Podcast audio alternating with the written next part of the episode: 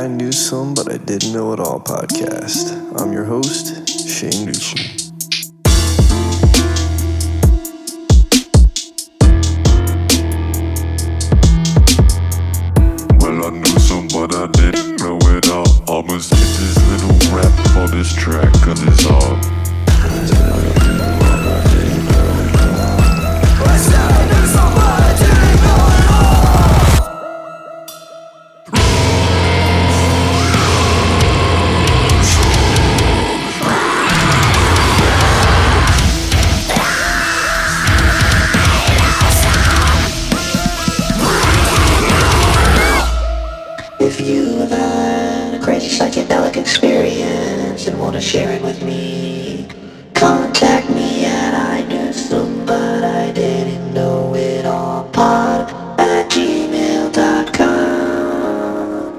Welcome to the I Newsome But I Didn't Know It All podcast. I am your host, Shane Newsome. Sorry for the unannounced break, but yeah, I've been taking a little break.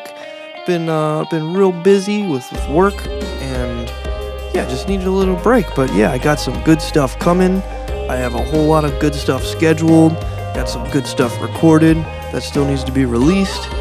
Um, but yeah, so I'm doing this music dump today. Um, unfortunately, um, my band my band didn't work out, and uh, I I really wanted somebody to to hear the music. It's just too good. The lyrics are too good, and um, you might eventually hear the instrumentals with different vocals on them at some point, um, but maybe not.